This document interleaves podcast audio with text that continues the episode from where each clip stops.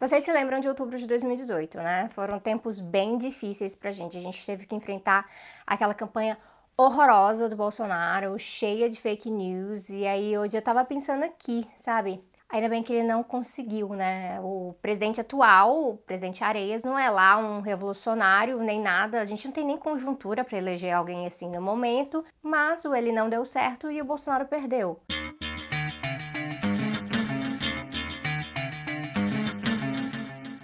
Bom, isso tudo foi dois anos atrás, então agora é 2020. E eu tô aqui pensando em como a gente tem muito que caminhar ainda para o Brasil e para o mundo em geral se tornar um lugar mais justo.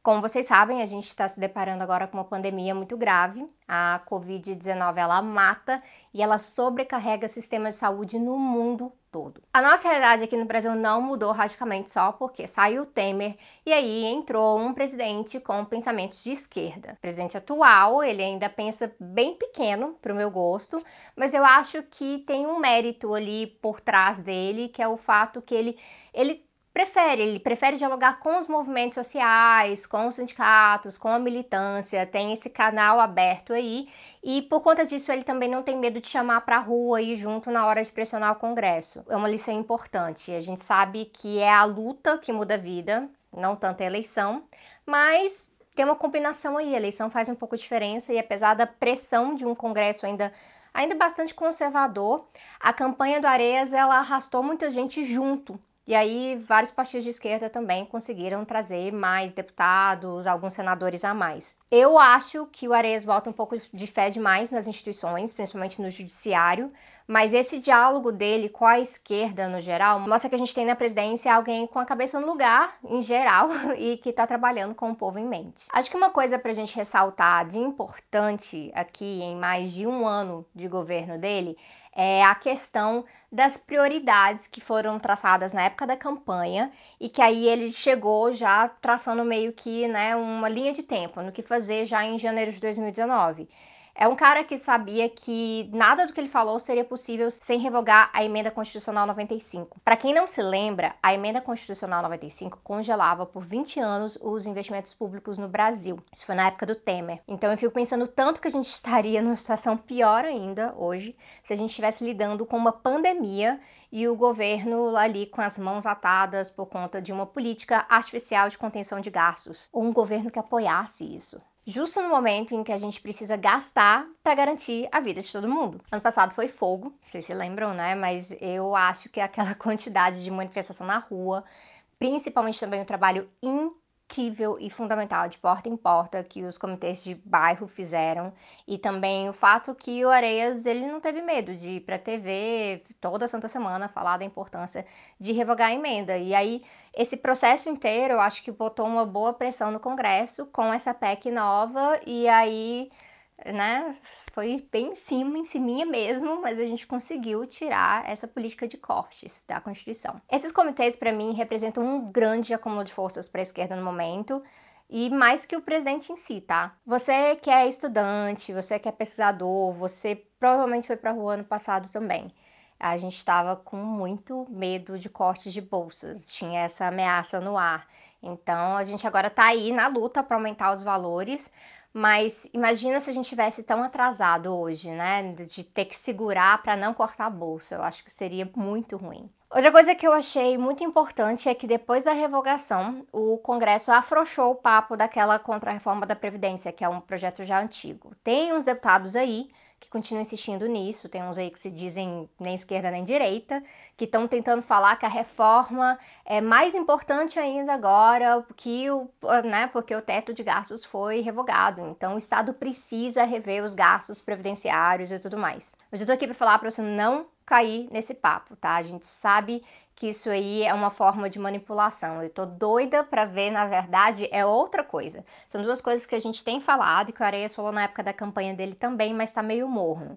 Um é derrubar agora o estrago da reforma trabalhista do Temer, e a outra é a gente ver, né, como é que a gente vai andar com a questão da taxação de grandes fortunas. A pandemia tá feia no mundo todo, a gente está segurando a barra aqui no Brasil e por isso o Congresso aprovou uma renda básica emergencial de dois mil reais por mês, que é uma coisa, né? Já é alguma coisa.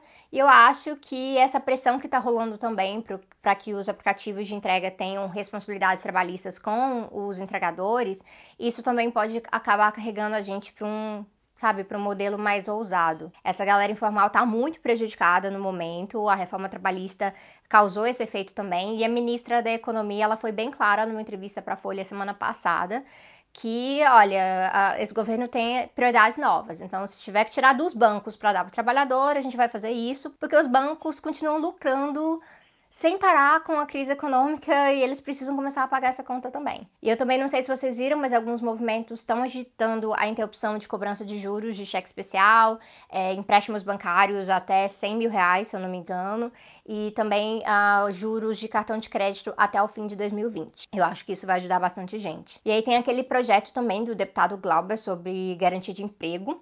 E eu tô bem interessada no que, que a gente pode, sabe, fazer hoje, bolar em cima disso, para que ninguém fique desempregado por conta da pandemia. Tem dois papos rolando no momento que são bem interessantes. Por exemplo, tem um que é de um serviço público de alimentos, que traria, por exemplo, esses entregadores para trabalhar com os governos estaduais e municipais isso é um serviço muito importante no momento.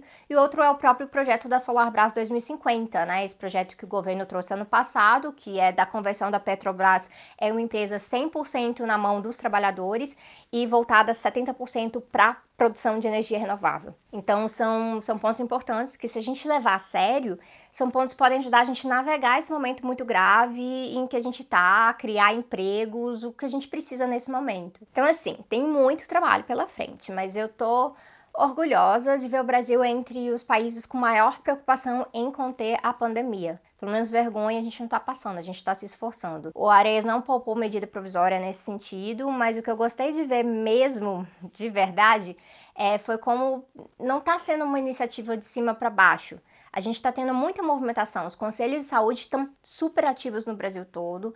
E o programa Água nas Favelas começou justamente com iniciativa popular. E já foi abraçado por quase todos os governadores. A gente virou também uma referência em isolamento horizontal na América do Sul, com a questão do transporte público. E eu sei que tá difícil psicologicamente pra gente também, mas imagina como seria se a gente tivesse que gastar nosso tempo todo, nesse exato momento, denunciando a empresa de serviço não essencial que está forçando o trabalhador a trabalhar nessas condições. Tem um negócio muito importante agora, a fiscalização do governo, que está sendo super pesada. E essa multa de 250 mil reais por dia, uh, eu acho que isso tem ajudado a coibir certas empresas. Menos aquele cara do Madeiro e aquele cara lá da Avan.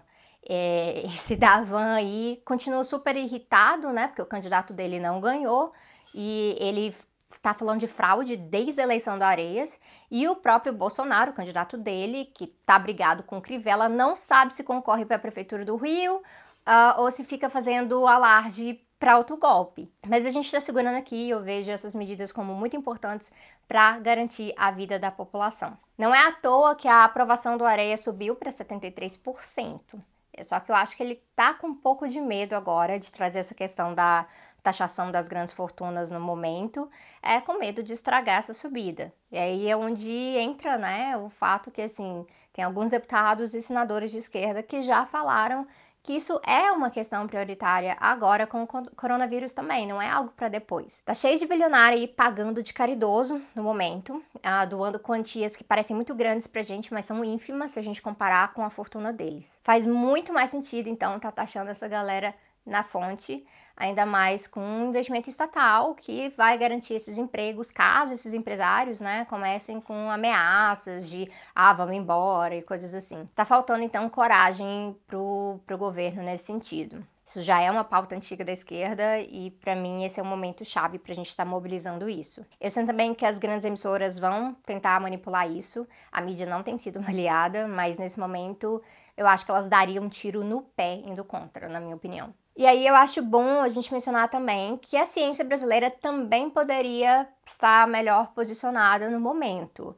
É, e o SUS também, se não fosse tanto tempo de desmonte. Mas tá bonito de ver recurso inédito para inovação e pesquisa na área. Uh, para tentar trazer mais pesquisadores para a área de diagnóstico e tratamento contra o coronavírus, mas ao mesmo tempo também a galera das sociais fazendo os mapeamentos das necessidades cruciais do momento. Tem também a questão que Cuba enviou mais médicos também, e isso tem sido muito importante principalmente para as comunidades mais afastadas. Eu achei legal também que está rolando uma conversão temporária de quadras e estádios para a população em situação de rua, mas eu acho que a gente tem que pensar em moradia como direito mesmo aqui. Então, e mais adiante nisso, eu acho que isso faria bastante diferença. Mas eu tô falando tudo isso porque assim, imagina, gente, imagina se a gente estivesse passando por tudo isso com o Bolsonaro eleito. E não só ele, porque ele ia carregar um monte de gente para o Congresso junto com ele eu acho que a gente estaria numa situação muito pior. Eu acho que a gente ia estar passando um sufoco. O Brasil quase elegeu um cara anti-ciência, de discurso fantasioso mesmo, fechado com os empresários a todo custo, com a bancada ruralista. E eu aposto que numa hora dessas ele ia estar falando de trancar idosos em casa e todo mundo seguir trabalhando, até permitir que empresas, empresas demitissem trabalhadores. E ele ia estar fazendo isso fingindo estar preocupado com os empregos do povo porque essa é a cara dele. Então foi muito difícil enfrentar esse cara, o conservadorismo tá forte, o pessoal fica falando Bolsonaro 2022. E o Areias não tem aquele tchananã da radicalidade que a gente precisa ainda. Mas pelo menos eu acho que o governo tá indo bem nessa questão de focar na pandemia. O que eu posso dizer para vocês hoje é que eu tô aliviada de que eu não tive que passar os últimos meses, o último ano, fazendo vídeo aqui no Tese 11 denunciando um fascista na presidência. Isso já é um grande alívio para mim. Ah, e eu acho que é um alívio geral. Ah, então, assim, o que a gente está fazendo é pressionando um cara de esquerda a confiar mais no povo, que ele chama para rua e, e, trabalhar com organização de classe mesmo. A gente tem muito trabalho pela frente, as coisas estão longe de ser da forma que a gente imagina, assim, na esquerda radical. A gente tem vários conflitos aí com o governo aí, mas eu vim fazer esse vídeo porque eu tô feliz que pelo menos a gente não vive naquela realidade paralela em que o Bolsonaro ganhou. Ainda bem, né?